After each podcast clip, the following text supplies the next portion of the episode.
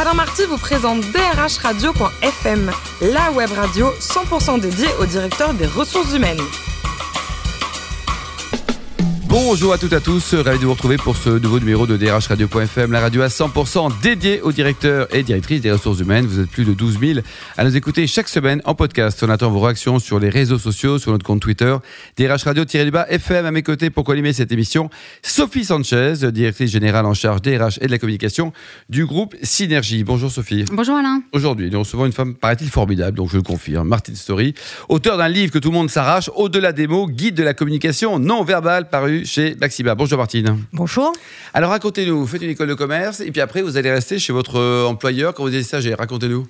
Alors, je, mon parcours commence dans la chasse de tête, Bah oui. l'école de commerce. L'INSEC, hein, c'est ça. hein Absolument. Vous avez appris quoi pour ce premier job Vos premiers souvenirs Euh, j'ai appris boulot, là, les vrais. que avant de faire du recrutement, il faut connaître l'entreprise. Donc assez rapidement, euh, j'ai décidé euh, d'aller passer de l'autre côté du miroir et je suis rentrée dans un groupe industriel. Alors international. 15 ans dans un groupe industriel, Helveto suédois, vous n'étiez pas DRH quand même tout le temps, non? Non, j'étais Bon. directrice marketing. Et alors c'était bien ça de- C'était une superbe expérience. Et alors le management à la, à la suisseau-suédoise, euh, ça être chaud ça, non? Euh, c'est effectivement euh, le management euh, américain avec le sourire en plus. Ah donc c'est plutôt un bon management, non? Absolument. Bon, vous avez créé votre boîte, la première en tout cas en 2004. Vous avez toujours rêvé de créer une boîte, d'être entrepreneur, de dire au revoir vos employeurs salariés? Eh bien, en 2004, effectivement, un switch vers l'entrepreneuriat. Pourquoi? Eh bien, euh, je pense que c'était euh, la quarantaine qui. euh, a- Soit on divorce, soit on crée une boîte, c'est ça? Voilà, exactement. Et donc, du coup, bah, Vous j'ai pas divorcé, vous? Voilà, j'ai décidé de, de créer une boîte et de ne pas divorcer. Bon, et votre, votre, le job, donc cette boîte a- avec un joli nom Altéo, c'était quoi exactement? Alors, cette première société, en fait, a pour vocation d'accompagner des repreneurs d'entreprise. D'accord. Donc, je suis chef d'entreprise. Cette première société s'appelle Alteo et nos clients ne sont que des acheteurs, soit des entreprises qui font la croissance externe, ça va la PME ou du groupe du CAC 40. Euh, L'un des derniers closings que l'on a fait était pour euh, Vinci Énergie. On accompagne aussi des repreneurs d'entreprises, des cadres qui sortent du salariat, plus ou moins volontairement, et, et qui décident euh, de euh, se lancer dans une aventure entrepreneuriale. Et c'est pas trop dur quand on a été salarié pendant 300 ans de créer une boîte ou reprendre une boîte, parce que c'est quand même pas la même chose. Faut commencer par payer sa carte de visite, son stylo, tout ça. là. Absolument. Il y a un vrai choc des cultures et c'est la raison pour laquelle on a aussi créé au sein d'Alteo une formation à la reprise d'entreprise destinée justement aux cadres euh, désireux de mener un projet entrepreneurial pour les ramener un petit peu euh, les pieds euh, au sol Bien sûr. et d'être très pragmatiques dans leur recherche d'entreprise. Et en général, vous avez les stats sur le nombre de chômeurs qui veulent reprendre une boîte, qui se plantent ou qui réussissent. On on a une statistique ou pas? Alors, les statistiques, on est sur un marché occulte en fait, hein, qui est gouverné par la confidentialité, confidentialité des informations. Donc, il est très difficile de répondre précisément à, à cette question. Mais en tout cas, euh, les Français ont une grande envie euh, appétence, en d'entreprendre complètement. Et vous avez créé une autre société un peu plus tard, en 2012, c'est ça? Absolument. Nos premiers clients avaient fini de rembourser leur LBO, sont venus nous voir nous disant bah, écoutez, on a repris grâce à vous, Ouais. accompagnez-vous à céder notre emprise.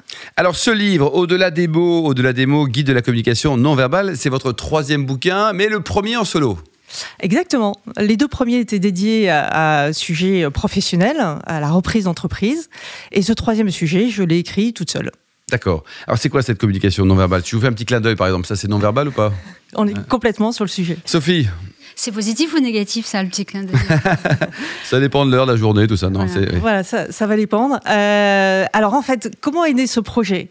Euh, On est très très loin du sujet professionnel, ou, ou en tout cas, il peut sembler très éloigné euh, du sujet professionnel. Pour autant, il y a une véritable connexion avec, euh, avec mon activité professionnelle. Accompagner des reprises et des sessions d'entreprise, ça semble très technique. On parle de juridique, on parle de finance, on parle de fiscalité.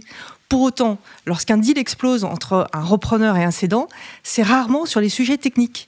C'est lorsque l'humain est en jeu, une incompréhension, un ego froissé, et ça peut partir en vrille extrêmement vite. Et donc, j'ai initié il y a quelques années un parcours de formation parce que euh, l'humain est au cœur du processus. Véritablement, c'est une relation entre deux projet, euh, la rencontre de deux projets, celui d'un repreneur, celui d'un cédant, et véritablement, voilà, l'humain est essentiel. Donc j'ai commencé à me former au coaching pour accompagner plus efficacement nos repreneurs dans la relation repreneur-cédant. Je me suis formé à un certain nombre d'outils.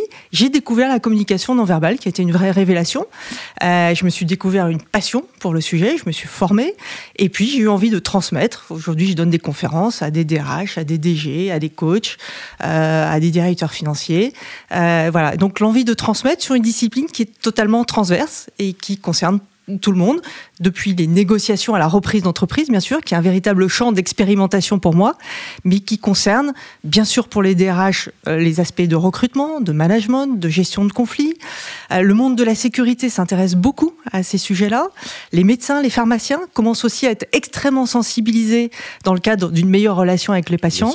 Donc, on est sur une discipline totalement transverse et passionnante. Alors, vous parlez dans, dans votre livre de synergologie. Oui. Qu'est-ce que c'est que cette. Alors, la synergologie est une discipline relativement récente. Mais ça, ça existe. Hein. C'est pas un mot inventé pour la. Non, c'est, c'est- Ah, très ça bien. existe réellement. Euh, c'est une discipline qui a été inventée dans les années 90 à l'initiative euh, d'un monsieur qui s'appelle Philippe Turchet, qui est français, qui vit aujourd'hui euh, au Canada, qui est docteur en sciences du langage, qui a écrit plusieurs ouvrages euh, sur le sujet, euh, qui donne des conférences, qui forme également, et donc qui est l'initiateur de cette discipline qui permet de décoder le langage corporel de son interlocuteur. D'accord. Alors, est-ce que ça ne va pas un peu à l'encontre de l'adage populaire selon lequel il ne faut pas se fier aux apparences?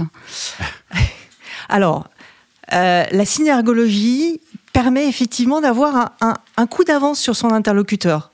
Euh, L'objectif, bien sûr, n'est pas manipulatoire. Et en tant que synergologue, j'ai signé une charte de déontologie. Donc, je suis extrêmement vigilante à la façon dont j'utilise euh, cet outil. Par contre, instaurer un climat de confiance permet effectivement de créer une communication de qualité. Euh, et puis, euh, je peux aussi détecter euh, des signes d'ouverture, de fermeture. Je sais si la personne que j'ai en face de moi est en confiance, est en méfiance, si elle me raconte des cracks. Donc voilà, c'est un outil qui a pour objectif premier de favoriser la communication entre les individus. Alors, pour les DRH qui nous écoutent, est-ce que vous avez quelques petites astuces Ah oui, alors, euh, Je voudrais passer un, un DRH à tous les D- un Alors, message. Ah, quelqu'un ça- qui est au micro arrête pas de bouger ses mains.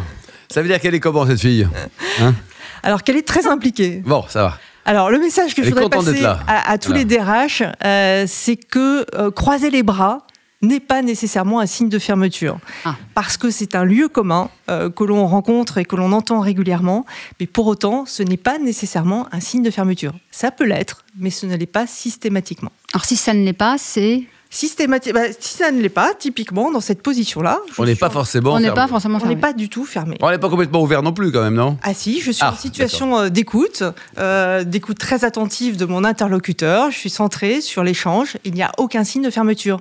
Par contre, alors c'est pas très euh, radiophonique, mais voilà, ici, euh, Alors là, la, sous les posture, aisselles, en fait. la hein, posture a, a changé, c'est-à-dire que les points ont disparu, il y a Ah oui. tension dans les épaules, et le message induit n'est plus du tout le même. D'accord. Alors, est-ce que vous vous adaptez aussi, euh, enfin, est-ce que cette science s'adapte aussi à la culture euh, des pays? Je ne veux pas caricaturer, mais je, j'imagine cette science. euh, euh, Entre un Italien ah, voilà, en train de faire la fête et un Suédois à jeun, c'est différent quand même, non? Alors, il y a une dimension euh, effectivement culturelle, notamment dans les gestes. Par contre, il y a des micro-réactions, il y a des micro-mouvements euh, qui, eux, euh, échappent très difficilement à un contrôle. Euh, typiquement, la lecture des émotions, elle, est totalement indépendante de la C'est universel, ça. Certains aspects sont totalement universels, complètement. Et par rapport aux, aux personnalités des uns et des autres, je pense aux timides, ou je Ouais. pense euh, à des personnes plus extraverties. euh, c'est pas se, c'est pas se trahir euh, de faire des mouvements euh, qui peuvent être qualifiés euh, de, de négatifs. Faire super attention à ce qu'on fait, là. Euh, ouais, ouais, ça du peut- dimanche, hein, oui. Euh, L'objectif, c'est de surtout pas modifier sa communication, mais euh, en position d'observation. Euh, au contraire, c'est de mettre euh, son vis-à-vis le plus à l'aise possible. Typiquement, les, policiers de euh, la police de Montréal sont formés à la synergologie et leur premier enjeu, c'est de mettre en confiance. Si je fais passer un, un entretien de recrutement, un collaborateur ou un candidat, s'il s'il n'est pas détendu, il va rester en posture euh, pas vraiment et je- lui, quoi. Et je ne vais rien voir. Ouais. Par contre, si j'ai pris le temps d'instaurer une relation de confiance, qu'il est détendu et qu'il aborde tout d'un coup un sujet plus sensible, euh, sur la prise de référence par exemple, et que là je vois une réaction étrange, bah, peut-être que je peux interroger, je peux creuser pour savoir ce qui se passe réellement. Hmm. Hmm. Alors tous les DRH aujourd'hui travaillent sur euh, l'identification des, potentiels euh, au sein de leur entreprise, euh, vu la guerre des talents que, que l'on vit. on est tous en train de chercher des, leaders. Est-ce que vous avez une, une, une, bonne gestuelle, une gestuelle des bons leaders, par exemple, qui pourrait nous aider à, nous repérer? Alors typiquement, dans un groupe, nous savons, synergologues, nous sommes formés pour cela, identifier dans un groupe. Ah, sur cinq personnes, vous dites, tiens, c'est lui le leader. Oh, on a des outils dans une interaction pour identifier un leader. Euh, donc c'est très utile. Moi, lorsque euh, effectivement je rencontre des associés, euh, je peux ah très vite savoir effectivement qui va prendre la décision de céder ou d'acheter et qui est le suiveur. Et vous vous trompez jamais? Si, bien sûr, ce n'est pas une science au sens. c'est avant tout une discipline de l'observation. Mm. Et il faut. Et je vous remercie de cette question parce qu'il faut avoir une posture très humble par rapport à cela. C'est pas parce que. Et le feeling, Martin, juste le feeling? Le feeling, ça fait partie. vos mains, vos pieds, tout ça, le feeling. Le feeling, ça fait partie, effectivement, mais après, on, valide ou on invalide avec des items plus objectifs. D'accord. Et dernière question, que, pensez-vous de, l'arrivée du digital dans le recrutement? Parce que là, on traite plus des, données que des comportements. Alors, euh, typiquement, euh, un entretien sur Skype, on peut détecter beaucoup de choses parce que très rapidement, les gens oublient la caméra et on voit apparaître beaucoup d'éléments, euh, même en Skype. Hmm. Très bien. Et le plus haut métier du monde, Martine, c'est quoi? C'est patron de boîte ou alors c'est médecin? Euh, alors, médecin, si je n'avais pas eu la, phobie du sang, euh, ça aurait pu être une voie intéressante. Ah oui, c'est embêtant, ça c'est... Bon, vous êtes marié à un garçon formidable, qui je suppose, hein, qui vient d'Arcachon, donc vous êtes obligé d'aimer les, bons vins de Bordeaux, non? Absolument, voilà, avec une prédilection pour le Saint-Estèphe. Ah, c'est très bien ça. Et vous aimez le ski, paraît-il aussi? Voilà, je suis une mordue de ski. Et mon vous allez skier où? Mon camp de base, c'est Chamonix. Ah, il y a pire, quoi. Vous skiez, c'est vous, Sophie aussi Non, pas du tout. Très bien. Alors, côté restaurant, est-ce que vous avez une bonne adresse à nous conseiller? Un bon petit resto sympa? Euh, alors, euh, un goût euh, marqué pour les bonnes tables et une découverte, hein, c'est Kei, un restaurant à Paris, à Paris, Paris. dont le chef est japonais et donc restaurant français avec une inspiration japonaise, une très très très belle table. Bon, dernier livre lu à part le vôtre? Alors. Dernier livre lu, euh, c'est Marc Duguin et c'est La malédiction d'Edgar, qui raconte la vie euh, d'Edgar Hoover, qui a été patron du FBI de 1924 à 1960. C'est passionnant, c'est bien comme bouquin C'est super. Bon, très bien.